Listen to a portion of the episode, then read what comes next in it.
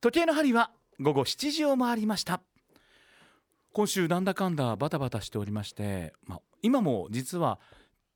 安城でお通夜をしてその帰りでございますでリリリに入ってしまって申し訳ないんですけれども今週本当に、まあ、季節の変わり目ということもあって実はお旅立ちになる人が非常に多かったんですただね今週を葬式していただいたどの人も実は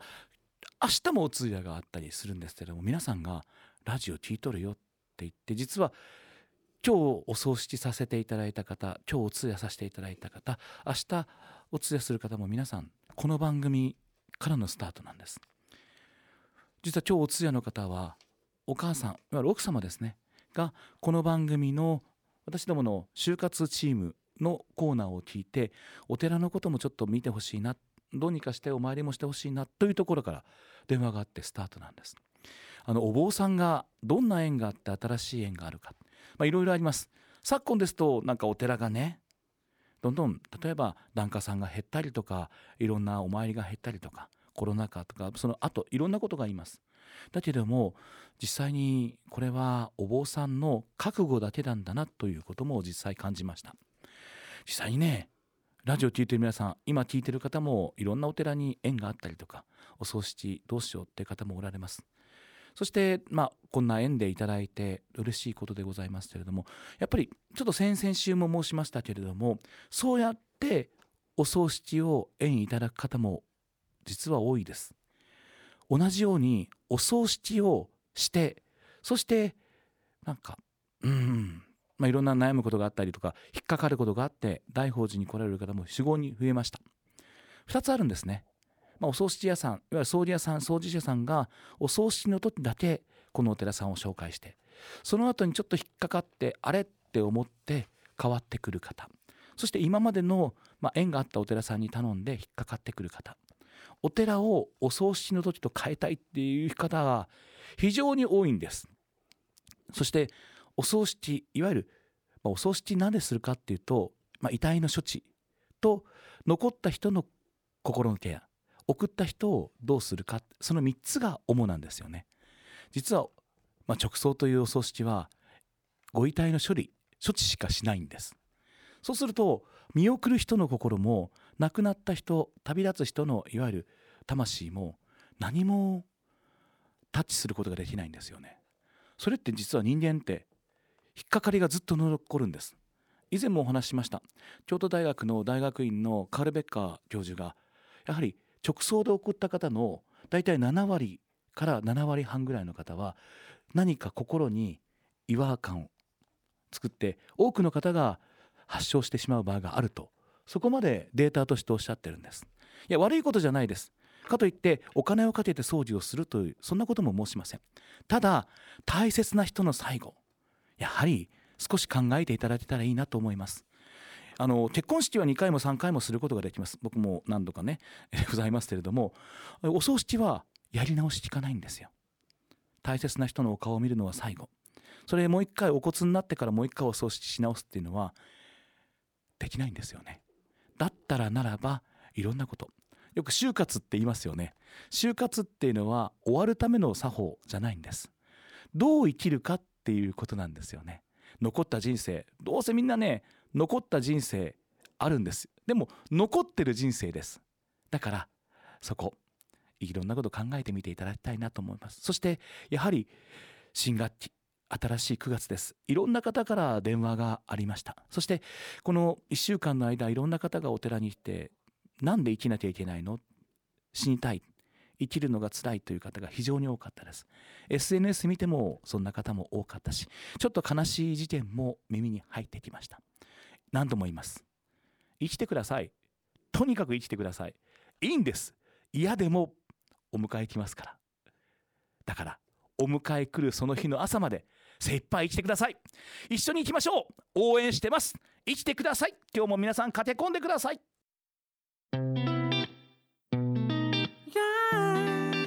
ラジオショー長谷尾廉歌のちょっと駆け込まないと私の住職してる町は愛西市と言います蓮の花の咲く、ね、レンコンの咲く町なんですけども、ねああのちょうどうちのお寺の境内に蓮の鉢があるんですねそこで白い蓮多分今年最後の蓮だと思うんですそれが昨日今日と咲いております蓮の花、まあとね、一番最後の蓮の花だと思いますけどそれが真っ白の花なんですよ人中のぷんだりけふんだりかっていうその、ね、お経もあるんですけれども白い蓮の花、ね、私たち蓮の花あの蓮の花すごいんです泥の中で咲いても綺麗な花そして泥の色は混じらないそして人間と同じように泥の中だからこそ綺麗な花を咲かす私もそんな白い蓮の花のようになりたいなと思っておりますどうでございましょう腐らないかな愛知県愛西市大宝寺の住職ラジオショー長谷尾廉歌でございますそして私正面に座っております宮中京でございます一句うちの庭花は枯れるが草育つ宮地ですどんな草が育ってるんでございますなんかね知らんようなペンペン草みたいなやつがはい今日でも雨降った一番喜んどったのは雑草だもんね、また明日明後日からのねまだ暑いみたいですからねどんどんどんどんうにゃーんって伸びてきますねえすごいですよ元気ですよねあとカラスの糞ねあーカラスでも好かれてるんですねやっぱりいやあの辺のところっていうとねあのタヌキもいますしうちの前はそうなんですかえそうなんですよ山崎川山崎川っていうあれミニさんじゃなくてたあマムシさん名古屋の雑草水谷美美ですまずミニあの宮地君名前言わんかミっニさた名前言ってくだ さい言ったよねうんありがとうございます二回言ったよありがとうございます二回も言った何回でもいいです言ってくだ さいミニさんはい お元気でございますねおかげさまでありがとうございますありがとうございます蓮の花っていいですね本当にねね名前まてしておりますけれどもねでもいいがね蓮の花大好きですあれね蓮の花ってよくあの開くときにって音がするって言うじゃないですか、そ聞いたことない聞いたことないしないのあのうないそねれとレンコン農家の方に聞いて、うん聞いたことないってみんな言いますお本当に言います知らんなんかねあの僕実際にあの上野の不忍の池さんであの集音機持ってやった方がいるけど取れんかったっていうーことも言うけども実際に聞いたっていう人もおるもんであーでもそうそレうンコン農家の人が聞いたことないっていうからそこら辺は眉をつばに捨てるのかそれとも聞き間違いなのかーもう一回眉をつばで眉を洗っつてもばでら洗うってみる実際に聞いたことあるって方おられましたらあの本当だねメールいただけたらありがたいこでれす。いいですね今日のテーマそれだねハスのはい花、蓮の花の音を聞聞いいたたかこどとうがかあるか。なんかねこのようなそんな音じゃないってもっと綺麗な音どんな音ですか、みみさん。聞いたことあるんか耳って言うと思うわあああ。でもミミさんの名前ね、はいあのあれミミってよく書いてあるじゃないですか、はい違う読み方されたことあるって言ってましたじゃないですか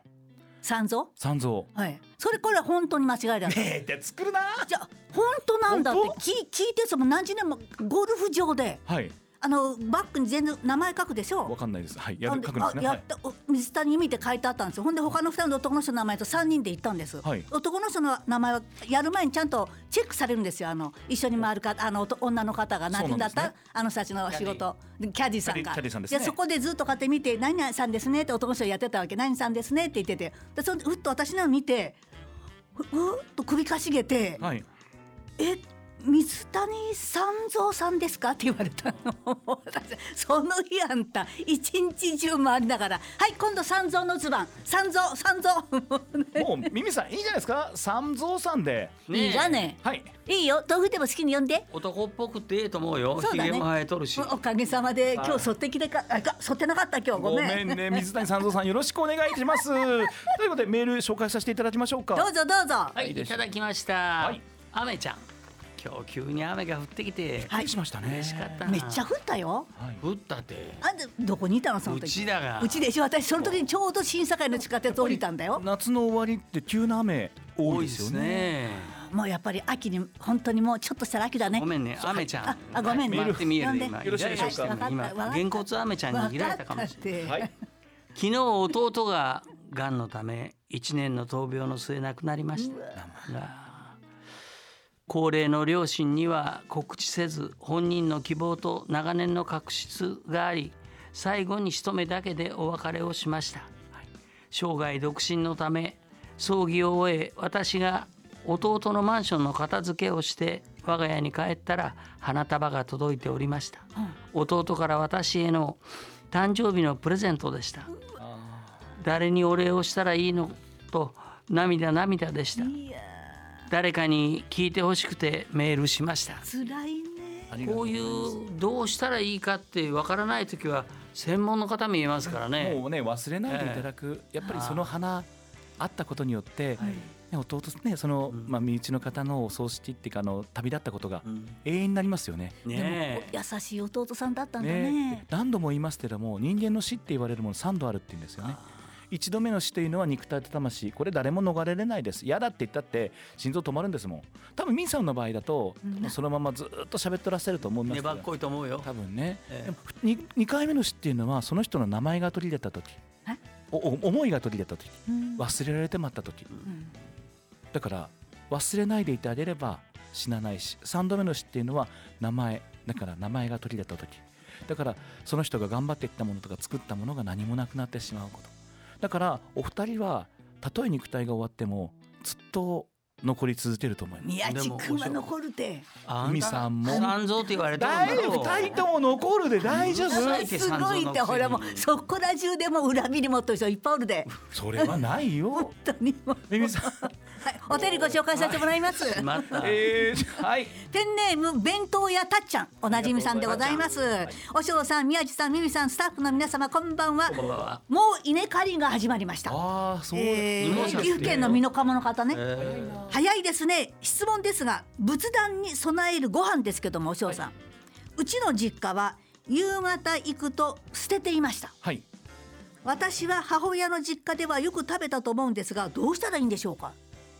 実際に、あの食べられるたあの食べてくださいっていうふうに申しますし、例えばあの古いお家とかね京都なんかですとそのご飯のた取り合いとかも聞きますもんね、やっぱ仏様が食べらせたご飯ですから、やっぱり尊いし縁起がいい食べるよええあとちょっと硬いでしょその場合だったらそん炊なの飯炊飯器なんかに入れればいいですそうだもよああそうなんだシュッシュッとお水かけてさんそここれチンしたらいいんだでわも実際には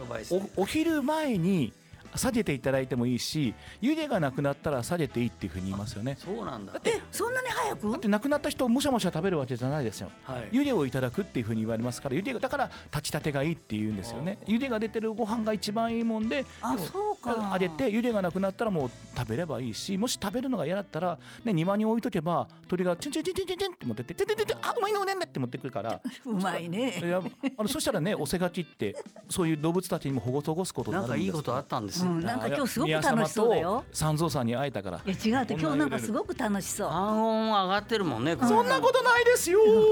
でもそうですよね。だからあの別にすまあ捨てるんだったらうん庭に置いといてもらえば3日も置いとけばはいあの鳥さんあ慣れて食べに来ますからく。れるでねああここあ美味しいのあるないつもあそこ行こうってなる からあの持ってってもらうといいあのそしたらあお水もそうなんですよはい仏様にあえたお水もだって大切な人が飲んでくれたお水だもので、ううんん、流したらもうね申し訳ないものであの花にあげるとか草木にあげるそういうふうにされた方がいいと思いますし私たちあのお寺行の時にはご飯あげたものをまとめて夜最後のお経でうんおせがきっていう法要真っ暗なところに本当はやるものですからそれで外にあのガキに向かってあのねお供えするって言いますけども次の日の朝に鳥がって食べてるんですよね。それでいいと思います。あのやっぱりね捨てないでお米ですから大変、ないないもんねもったいないしでこれもね毎日炊かんでもいいようん昔はお父さんで炊かな炊けんかったけどもだって例えば一人暮らしねお父さん送ってお母ちゃん一人だけだったら毎日炊いとったら捨ててまうもんねだったら炊いた時にうんあのあげればいいと思います形より気持ちなもん で、あんたパックでいつも買ってくるって言っとったかうん、であれがご飯そうなんですか買ってええそれをお仏壇に備えるの、そうそういうことはしてないよ。 毎日ででも水あみあの三蔵さんの食べるご飯ってすごいいいご飯なんですよね今誰のこと読んだ。三蔵さ ん水谷三蔵さん違うってどこにおるの三蔵あさこんん。にちは。 でもあの逆に美和子さんの、うん、もうやめてて本名。あミミさんのら、何ょっと本名って美和子っていうの、うん水谷美和子さん本名いかんよってちょっと森さん怒ったって。うん、ほれわかりました。みやじゃあミミ様はいですよ。三蔵法師ですか。三蔵法師でいいよでミミ様のうんなんかご飯なんかすごいいいご飯だって。もうすぐ新米も届くって言ってましたもんね。うんなんでうちなんておた田んぼも畑何もないようちは。でも貢ぎ物が多いと聞いております。誰からいろんなところから生えてくるです。どこから。でもそろそろね新米の時期でございますからね。そうやねうん、だから捨てることなく、はいまあ置いてねあその仏様食べたものはいろいろねあのそのようにおせ書きしていただいたらいいんじゃないでしょうか、えこんなこともお答えさせていただきますから皆さんどんなことでもね、あのお坊さんに聞きづらいこともね先輩に聞きづらいことも聞いていただけこたらのお坊さんならいいか何でも大丈夫ですねわからないことはわからないと言います。はい今日素も直ですはい、駆け込んでください。ラジオショー長谷尾廉歌のちょっと駆け込まないとメールは CBC 公式ホームページ番組メールボックスからファックスは0522636800 0522636800までおはがきは郵便番号 460-8405CBC ラジオラジオショー長谷尾廉歌のちょっと駆け込まないとまで X はハッシュタグカテコマナイトカテコマはひらがなナイトはカタカナで気になること何でも送ってくださいね駆け込みお待ちしてますはい送ってちょうよ大法焼きそばかおるの今日もラジオですラジオコラムニストの焼きそばかおるさんラジオを楽しむコツを教えていただきたいと思いますお電話つながってます焼きそばかおるさんはい、こんばんはこ。んばんはすいませんここに来るまで長くてあいや、いや、待ってました、待ってました。ありがとうございますよろ焼きしくお願しそばさん焼きそばさん今日どんなお話でございましょますはい、今日はですね、ラジオ局のある町のシリーズ17にうなりまおす。待ってました、えーなんかこれ大分編です。これ50ぐらいになったら本とか出せそうですよね。なんかね、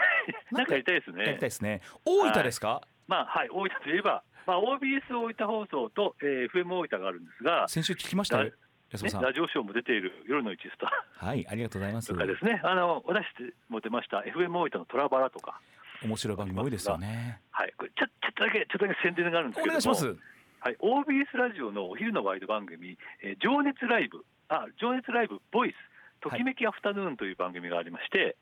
あのそれにですね、僕3週間にわたって出ております。はい。あの木曜日、えーお昼2時20分頃から、大分トークジャンボリーというコーナーがございまして、はい。えーこれは大分放送の開局70周年記念のはい企画なんですはいはが、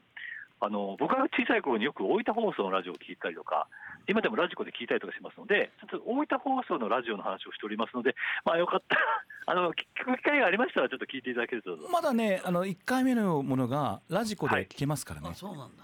まあ、面白かったです。あもうもう聞いてました楽しかったです。安そばさんもでこのあの村津アナウンサーって方がはい、本村田当隆に俊アナウンサーでこすのね。人ねニュースがめちゃくちゃうまいんですうよ。本まい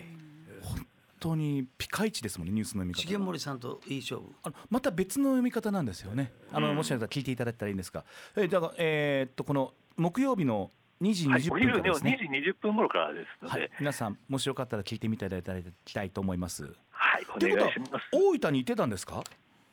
い、言ってました。あ の収録生放送の出演と収録を2本はいあの行いまして、もうほとんど弾丸ではあったんですけども、はいあのバーッと行って、はい、えーまあ一泊一泊半ぐらいの感じですね。そうなんですね。えーはい、おりまして、で今日はですね、えーそのまさに大分市と、えーその大分の南側には南側にあります別府にあるおすすめのスポットを紹介したいと思います。はいはいはい。まず1軒目はですね、先ほど名前が出ました、えー村津隆人アナウンサーも推薦のですね。はい。えー別府冷麺の店、古月。あ僕連れてってもらってない。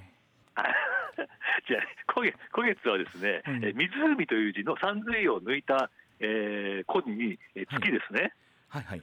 これ別府冷麺の老舗。別府冷麺はあの和風だしに太麺を使用した、えー冷麺なんですけども、はい。こちらの地元で大人気で昭和45年に創業した大人気店です。うん別府なんですね。はい、これ行列ができますね。いいなえー麺は太麺で強力なコシがあります。これかなり噛み応えがあります。はい。で、そば粉と、えー小麦小麦粉を原料にお店で手こねされております。で、スープがですね、気になったところなんですが、これが、えー醤油ベースのあっさりスープです。はい。で、具にですね、キャベツのキムチを使ってます。あだからちょっと甘いんですあ。はいはね。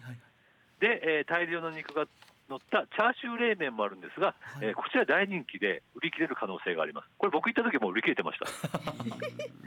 ででですね、これ地元の方にいかに愛されてるかっていうのが分かる、えー出来事がありまして、はい。あの実はお店の事情で6年前に一度閉店したんですね。はうい。んところがですね、この古月の美味しい冷麺が食べられないのは耐えられないというえーことで、すごい常連客が後継者となりまして、営業を再開しました。あー。そんなことあるんですかあるんですね。これね、あのあれなんですはあ作り方や味は先代と全く同じだそうですごいですね。えす。いい話。いうんそれをちゃんとねあの継承するところもすごいですー、。ねや、本当素晴らしい。あの、すすごい、今でも本当に行列ができますので、はい、ちょっと行列覚悟で行ってみていただきたいと思いま一す。緒に行きましょうよ村津アナウンサー行こう。そうですね。そうですね。またぜひ行ってください。はい。はい、で続いてですね、えー僕が前から食べたかった、えーはいご当地焼きそば、北焼きそばの元祖の店、ソーフレン。総フレン。はい、ソーフレンというのはですね、中国の漢詩から作られたんですが、ソウはですね、えー、と片思いとかによく使われる木を書いて目を書いてこ思でうすといねう。ことですね。思うですね。はいで夫恋と書いてソーフレンと言います。夫を思う恋心。いいですね。ね、ちょっと素敵ですね。はい。あのーこちら北のご当地焼きそばって全国的に実は焼きそば好きの間では有名なんです聞きけれども。ますね。はい北焼きそば。はい、で麺はですねオリジナルのちょっと細い麺を使用しておりまして、はい。これをこんがり焼きます。ほうほうほう。でもそこにもち豚にシャキシャキのもやしを加えまして、はい。えーちょっとあっさりめの秘伝のソースを絡めます。あで麺だけでですね、え1日に7000食から1番4000食もー製造するそうです。わーすごい。すすっごいですここ。であのもち豚、えーあと細い麺細いもやしソースが本当見事にマッチしていて、はいここはね僕は猛烈にお勧めしております。北焼き北焼きそばかおるさんですね。そうそうそう。あ、だからこれあれなんですよ。実は名古屋市に天白区にも支店があるんえです天よ。白にあるんだ。一個どこですあかり天白。天白のどこ天白探してみましょうソーフレンあとで、はい、調べてください。あの支店があー大分と福岡以外あんまりないんですけれども、はい名古屋には1店舗ありますのですごいですね。行ってみてください。ソーフレンって探せばいいんですね、ソーフレンで多はい分出てきま探すせます。はい。はい、ラスト、えー今度はですね、ちょっとお乗り物が好きな方におすすめのはい。別府の遊園地楽天地のケーブルカー。ケーブルカー。うんこれマニアックですよ。あの楽天地はですね、大分でとても有名な遊園地で、えー開園から94年を迎えております。はい。で、これ山の上にあるんですが、この山の上にケーブルカーを使って上がります。えうんーこのケーブルカーがですね、昭和4年に開通したもので、はい。すごい長さ260メートル、はい。えー傾斜は30度です。で、傾斜30度ってあの三角定規の緩い方の角度なんですが、はあはあ乗ってみるととても急に感じられます。これ日本屈指の急勾配だそうです。で、これ僕のおすすめはですね、これ、えっと、車両あー、ケーブルカーから見渡す別府の街並みと別府湾の景色がめちゃくちゃ綺麗です。へえで、あのー楽天地という遊園地からえーま、っすぐ前に道が伸びてるんですが、それが別府湾に向かってまっすぐ伸びてるんですね。こおお。で、福岡に宮地嶽神社という有名な神社がありまして、その光の道というのがあるんですけども、まさにその光道を放出させるようなまっすぐな海に続く道が見られます。ううんうんこれぜひですね、あのこれは楽天地自体はちょっとお子様向けの遊園地ではある、親子連れ向けの遊園地なんですが、このケーブルカーは大人でも楽しめますので、よかったら行ってみてください。おーいいのー宮地岳っていう名前がいいですね。いいですよね、宮地岳はね、福岡にあるんですけど、ここもすごくいいので、おすすめです。はい。これ先ほどのソーフレン名古屋店なんですけれども、うんはい天白区が原三丁目あほうほうにございます。三丁目の705の2。これね11時から夜の9時までやってますからね。ほうまあ天気日は不定休。行こえう行こう。ね、みん行なってでみ行てください、こここ美味しいので、本当。えーみんなで行こ先輩おごちそうさまです。うのうんうんあのいいお乗せてくれたらご一緒するわああじゃあ別々行きましょうか。なんでわからん。そんなにき私のこと嫌い大なの好きだから。もう声に恵まれてどうしようあ噛んでしまいました。ありがとうございました千葉さん。はい、ありがとうございましすいたま。せん あのーえー大分放送皆さん聞いていただいたらありがたいなと思いますはい安沢薫さんでしたありがとうございまあしりがとうた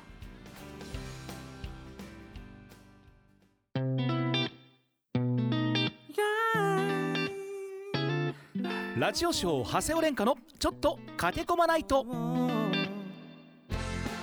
就活とは自分自身に向き合ってより良い人生を過ごすことです素敵な花を咲かせましょうあなたの就活応援します就活応援団今日の応援団はオフィスシオン名古屋代表取締役社長田中裕二さんです田中さんよろしくお願いいたしますよろしくお願いします。田中社長の、はい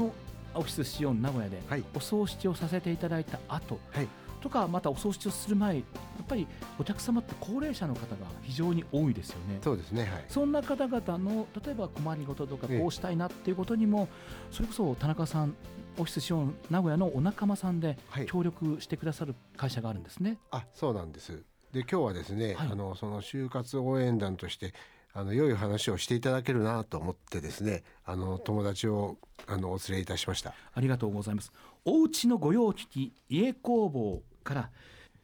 森山小畑店店長の橋本聖子さん、そして名古屋稲井店店長赤林正則さん、はいそして大原店店長の千葉啓二さんです。はい橋本さん、赤林さん、千葉さん、よろしくお願いいたします。よろくお願いしまではまああのこのねお家の御用聞きっていうのはどういうことなのか、じゃあまず、えー橋本さん教えていただけますか。細かいことから小さな困りごとから電球交換とかそういったことからあのどこに頼んでいいかわからないようなお家の工事だとかそういったことを、えー一括で受けさせていただいてます。例えば先ほどおっしゃられた電球交換。はい、例えばあの、まあ、旦那さんを送られてね、うん女性一人とか、はいまた男性でも、まあ、そういうこと疎い方だと電球切れてうちの檀家さんでもいるんですよはい、電球切れたままそのままずっといる方はい、結構高齢の方ではい、お見えですけどもこんなこともお願いできるんですね。はい、あのさせていただいてます。あのお電話いただいて電球をつけたんだけどつかないあーなるほどご年配の方たまにありますよね。そうですね。で見に行くとやっぱりきちんとはまってなかったりとか、はい、するのでもうできるだけもうそういったお電話いただくと夕方までには駆けつけてあーすごいですね。電気がつくようにはさせていただいてまそす。していろんな地域にありますけれども、例えば赤林さん、他にも見ると、例えばパッティング、パッティング交換ですね。はいまあ水道なんかでもやっぱり使ってる間にパッティングが悪くなって、水がジャーって出たり、そういう場合ね得意じゃない方なんていうのは、まあ大体の方が得意じゃないと思いますけど、困ってしまいますよね。はいそういう時に駆けつけれるわけなんですね。はいそうですね、えーやっぱり蛇口からポタポタと水が出ていると、はい特に奥様は気にされるようなのでありますよねのすぐに駆けつけてすぐに直すようにしております。他にも水回りのリフォームとか、あの水が詰まった、はいこれ困る時ありますよね。はいこんな時も対応していただけるんですね。はい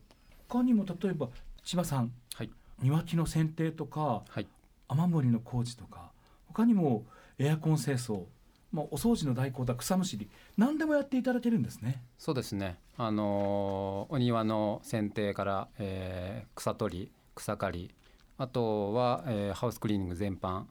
えーやらさせてもらってます。なんかお三方他にもいろんなことをやられるとお聞きしてますけども、はいこ、の家工房っていうのは全国に展開するそんそうなです組織なんですね。はい、全国で230店舗ほど今ありまして東海3県では今26店舗はい展開してますので、あのご近所に多分検索していただくとあると思いますので、はい、ご依頼いただければ。実際に困りごとって多岐にわたりますよね。どんなことでもご相談してもいいんですよね。はい例えば昨今だとどんな困りごとを聞かれることがありますか。そうですねえっと今台風がやっぱりはい。だよくよく来る来てほしくないんですけ ど来ることが多いので心配ですよね。心配されて雨漏りの部分を直させていただいたりっていうことが今多いですね。雨漏りもはい、わからないじゃないですか。はいで特に女性の方ですとどこからどうなってるのかわからないし屋根に登るっていうのもできない、ね、確かにそうですあと問いが詰まってるかもしれないとかそんなこともありますよね他にもいろんな、まあ、就活にまつわるそんな相談事もあるわけなんですよね。そうですね。あのー手すりの取り付けとか、はいえっ、と不用品回収うーの整理とかっていう案件もありますね。手すりも確かに必要ですよね。はい。あのそれまで若い頃はね、まあ、これでいいかなと思ってたけどもいざっていう時とかちょっとした時にやっぱりあったらいいですし不要品も確かにそうですよねうちの母もなんかねいろんなものをもう88ですけどもどうしても溜め込んでしまったりそのゴミの日のタイミングが合わなかったりして僕もできる限り行ってやるんですけれども、万全じゃないですもんね。例えば一人暮らしの方とかそんな方も困ってしまいますよね。お仏壇の前にベッドの移動そんなことを依頼されるとかあるんですね。ありますね。あのーうちで受けたのは旦那様が亡くなられて、はい。お父さんと一緒に寝たいからっていうことであ常にお父さんを感じてたいっていうこ とでお仏壇の前のところにベッドを移動してほしい。ーわかるけどね。確かにある。お仏壇の前にね移動される方。あそうだ。他にも鉢植えをいろいろやってもらいたいとか、あとはい、実際にヘルパーさん入る前にはいクリーニングしてくださいってそんな方もおられるそうですね。そうですね奥様が亡くなられてあのお父様一人になられるとお掃除をしたことがなくてあ多いね。でそれがまあ何ヶ月かしてでヘルパーさんが入る前に一旦きれいにしてもらわないとヘルパーさんにお願いできないっていうご依頼とかありまして、確かに切実ですよね。はい確かそうだね。ヘルパーさん入る足の踏み間もなかったりとかね。そうですねね、お檀家さんでもそうですよね、まあ、女性の方が残ったらまだいいんですっていうのは男性の方特にね昭和の、まあ、最初の頃の方ですとね放棄も持たないし他にもね厨房に入ることもないそうなるとゴミ捨てもわからないし、はいまたあの何していいかわからないって方も特に多いですよね。はい例えばじゃあ草か草取りとかハウスクリーニングとかもあるわけなんですよね。はいそうですでねこれからの時期だと例えば蜂の巣とかそんなことも頼まれるんですかね。そうですねえっとスズメバチやアシナガバチとかがあの気づいたら家の玄関の前にできてたなんてこともありますのでもうそういう場合は特に急いであの向かわせていただいておりま怖すいしね下手したら命に関わることですよね他にも家具を移動したりとか、まあ買い物代行そんなこともなさるわけなんですね、はい朝起きてはい腰が痛くて動けないので、とりあえず食べるものを買ってきてほしいだとかあそういったご依頼とかはありますね。不用品の買いあの整理のお手伝いなんですけど2階に置いてあるものだとか、えーお布団だとか家具が下ろせないので下ろしてほしいだとかあの自分の生活がどうしても2階から1階に移ることが多いのでそういった家具の移動のお手伝いだとかいらないものを処分してくださいっていうのであの解体をさせてもらったりだとかそういったお手伝いをさせてもらってます。ー本当に困ってしまいますもんねそんな時に力になっていただけるんですよねはい、えっと、今まであの旦那様がお手入れされてたお庭を大切にしたいので思い出のお庭の写真などを見させていただきながら、えー剪定やお庭のお手入れをさせていただいて、えー、綺麗になった状態を奥様に見ていただくと「ああこれでお父さんも喜ぶわ」と言って喜んでいただいてそれで私も幸せに感じております。本当にお家の御用聞きということでいろんなことね多岐にわたる皆さん先輩方にいろんな力貸していただけるんですけれどもご利用される方ってやっぱ年齢層はお高いんですかねそうですね。だいたい70歳以上のお客様がだいたい90%ぐらいはお見えになられます。でラジオ聞いた方であの皆さんにちょっと力貸してほしいなこういう方例えば見積もりからでもいいんですかはい、見積もりとあの出張費は各店舗エリアが決まってはいるんですが、あの無料でお伺いさせていただいて、あの相談に乗らさせていただいてますので、東海地方でも26店舗ございますからね皆さんの近くにもあると思います、じゃあ皆さんにお願いしたいいろんなこと力貸してほしいなという方はどうすればいいんでしょうかお家の御用聞き家工房で検索していただくと近くの店舗が出てくるかと思います。はい、皆さんちょっと力貸してほしいなこんなことどうしようっていう方はおうちの御用聞き家工房まで検索いただきたいと思いますどんなことでもいいので、えー気兼ねなく、えーご連絡ください。田中社長はやいっぱりこういうふうに実際にお葬式をした方で相談を受けますもんね、はいそうですねそういう方々にこういう方を紹介していただくってありがたいですよね、はい、あの何でもしていただけるものですから本当に助かりますそしてオフィスシオン名古屋どんなことでも結構です葬儀のことについて皆さんご相談いただきたいと思います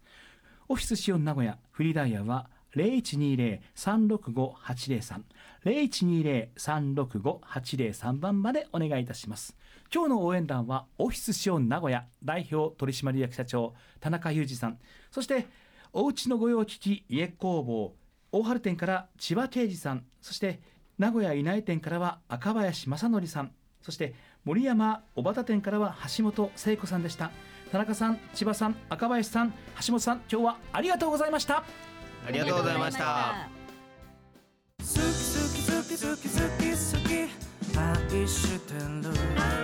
ラジオショー長谷尾廉歌のちょっと駆け込まないと教え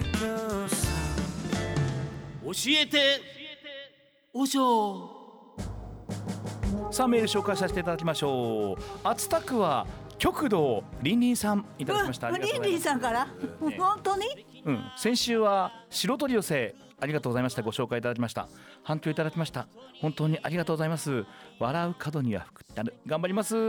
えー、ありがとうございますといただきましたけれども、はい極道りんりんさん、はいいただきまして、はい。もう一回この来た白と鳥い寄うせことはまだ売れてないことということでございましょう、は大人の事情でございますすいませんなんでもったいぜひなねい。宣皆伝ささんせてもらいましていいで足しょをうか運んでくださいませ白鳥寄せでございます9月18日のあの敬老の日の月曜日の祝日でございまして午前11時午後2時2回行います場所が白鳥庭園というあの有名なはいはい広い広いお庭のある日本の大きい声がおるがね。はいそうよしてね、ええあそこでございまあそすこでされたことあるもんあ本当、うんあそこあの山が全部あそこのあの御嶽山なんかをそのまま何分の1で縮小した山が全部あそこにあって、はいそれであの基礎山線が流れる模様も川も作ってあって、うんそういうお庭なんですよ。え白そ鳥このところのね聖雨亭という清らかな羽の亭と聖雨亭というあの茶席がありましてそこであの講談を二人でさせていただいてますすごいね毎年一回お邪魔しております綺麗どころお二人でございま綺す麗ごめん一人はねごめんはい 一人は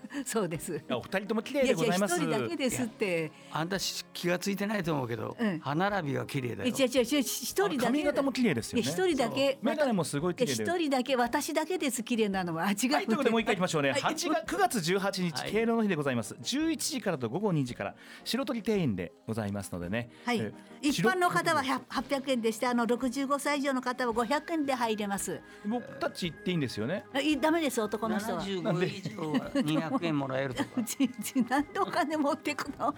じゃあ本当無理しないでくださいありがとうございますあのえもうあの二人で頑張りますので私たちえー、来週もこのメールがリンリさんが来たってことは来たらはいあのまだそういうことだ余裕があるねってどあのうか来ませんように はいあのですね皆さん9月18日予定を当てていただきたいとよ思いまろす。しくお願いいたしますもうチャンスもなくなってくるでしょう。はいそろそろあんたの声チャンスからピンチに変わるかうわー可能性がないよね。水谷ピンチですピンピンチフックパンチ。ありがとうございます。懐かしいさあ先ほどのですね、はいあのハスの花の音。はいと作風と彼のかけるさんいただきました知多市からうちの母82歳は聞いたことがあると言って嘘こじゃあお母さん出てもらう番組もうちょっと電話番号書いてないのかえっとまあ僕見れないですからうできりゃ電子系かなんかでね、うんポーンポって言っとるのを。じゃあちょっと聞きたいでございます、んあの教えてください、ありがとうございます知多だ知多ねちちた近い近いうん行ってちょっと音だけでもねとこがいいそしてね他にもありますよあのポカンさんいただきました大台町から三蔵さんいいじゃないですか三蔵法師みたい、孫悟空いないけど著白海と佐護城はいますからえ著著白海僕ですねサボジョでしょうね。あー孫悟空よ人ねみんないやいやいやみんなみんなだってみんなだってみんだってあなの坪坪井先輩がね、はい似たのプリンプリン物語に出てましたもんね似たよう似あーた感じではいはいはいやっておられましたので、あの人この頃来ると時々見えるね。ねちょぼーんと。なんか元気ですかってちょぼんーんとあんた無視するでしょ坪井君のことしとれへんよいかんほんてと尊敬しとるって軽く抱きやなかまえらありがとうでもあんたのこと好きみたいだよいや みんなだいだってせあのレジェンドの皆さんたち楽しゅうございますさあ先ほどのねメールの話ですが、はいえー、カツオ風味のあごだしさん西区からいただきました出汁がいいね、ちょうどお供えしたご飯の話ですけども、はい神棚の水どうすればいいんでしょうかね。あのまあ、同じように、まあね、であの真鍮の容器に入れてますから飲むのはね本当はやめた方がいいですよねあ本当はだねってあのあんまりね真鍮の場合だと6升とか出るとあんまりお体には良くないと思いますしだってお磨きするでしょう、はいその時の薬が残っとる場合があるもんで、ああのの黒い汁が出るもんねだからね、あのええちょっとあの湯飲みとかね時期のものに入ってるものは飲んでもらってもいいと思いますがお磨きしないかんやつのやつはあんまり飲まんちょっとね真鍮のあれってあ体良くないですもんね私いつも普通の湯飲み茶碗でお供えしてるけどい全い然問題ないですあよよかった他にもいただいてもなんかなさん前でのすね旦那のやつ違ういらんこと言わんでいいってなんかなそのね 仏壇は毎日あの朝の仏壇あげるときに 仏花の水変えるときに仏壇のひ扉を開けますとはいその後すぐ閉めてしまいます仏壇の扉を開けておく時間の決まりはあるのでしょうかっていただきましたけども仏が、まあ、地域によって違いますが、はい本理としては仏壇の扉を閉めることはあのないです閉める理由はないと聞いてますし、あの私も開けっそうぱなしおです仏あのお葬式の時にね閉めても葬儀屋さんがあって僕逆にちょっとはあはあ怒ったんですけどもええはあれは違うんですだからほ仏壇の方でお迎えに来てくださるあところですから、はい開けたままに神棚はあの四十九日までは閉じますけれども、はいあの仏壇は開けっぱなしにいいんですね移動する時以外は仏壇を閉めることは本義ではないと僕は聞いてますただ地域的にはねあるかもしれないあとお仏壇お盆の時だけははい内扉を閉じて出す場合もありますが最近内扉のないお仏壇も多いですのでそこら辺でございます仏扉のない仏壇があるあのの最近ね家具調の仏壇とかないですよベッカー恵子さんもねあの湯気がされ終わったら下げていいんですねっていいんでしょうん下げてもらっていいですああいうところの前に僕お菓子をいっぱい並べとるんですいけいどと思いますうんいいよいいんですだってねあの亡くなったからで急におまんじゅうとねはい果物好きになるわけないがね、うんそうだね私の場合だと麺類好きですから、はい麺類だけ置いててもらえば作ったやつでなくてもいいで乾麺のままでいいってまあそれは気持ちですよね、ええあと甘いもの大好きですから、え宮様の場合だとえはいお金とおいや酒日本酒がああいいっすね、持ってきますまだまだ大丈夫ありがとうございますえミミさんの場合だと何をさだいてくれるんですおか金現金もう今本当にちょっといらないいらない本当にえもう二人の真心だけでいいですえわかりましたでも誰が一番最悪かわかんないですもんね本当本こればっか当り順番難しいよこれは順番じゃないでねあんたあんまり好かれとらんでしょあほんなら長生きするかな長生きだわすごいちょっとメールおあ願ーいいただきました桑名のごまちゃん稲辺郡の方でございます、ね、ありがとうございます、えー、ミミさんは肉体がなくなっても声が残っとると思い ますミミさんはまたどっかで喋ってるなみたいな想像ならならぬ、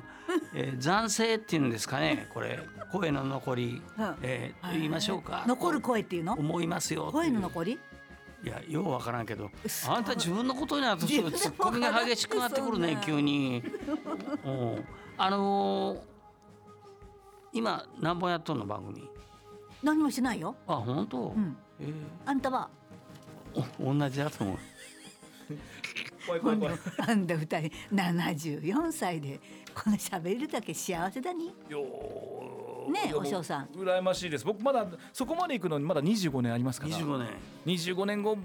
ー喋れたらいいあな長いよこれはですよねねちょっとがっがっぷりナチュラルさんが、はいこれは和尚さんに聞かないとおはまお墓参りするときに神社でお参りするように正式な作法は決まってるのでしょうかってもう神社ほどないですけれども、まあ実際にはまずねあの一番最初にお墓参りしていただきたいのは、うんお寺の中のお墓参りだったら、うんまずお寺に行ってください、はい本尊さんお参りしていただく、はいそそれれからがないところは例えば入り口に例えば六地蔵さんとか何かおられますからそこに手を合わせてからお参りするぐらいでいいと思います、はい、えあの正式に同行ないですえやっぱりねあの綺麗にしていただくのと思うだってお墓って今の形になったの最近ですもんねあそうなんだ昔だって梅墓とはい拝み墓って違ったじゃないですか、あーだって土葬でしたからあつい数十年前まではえ、えね、土盛りして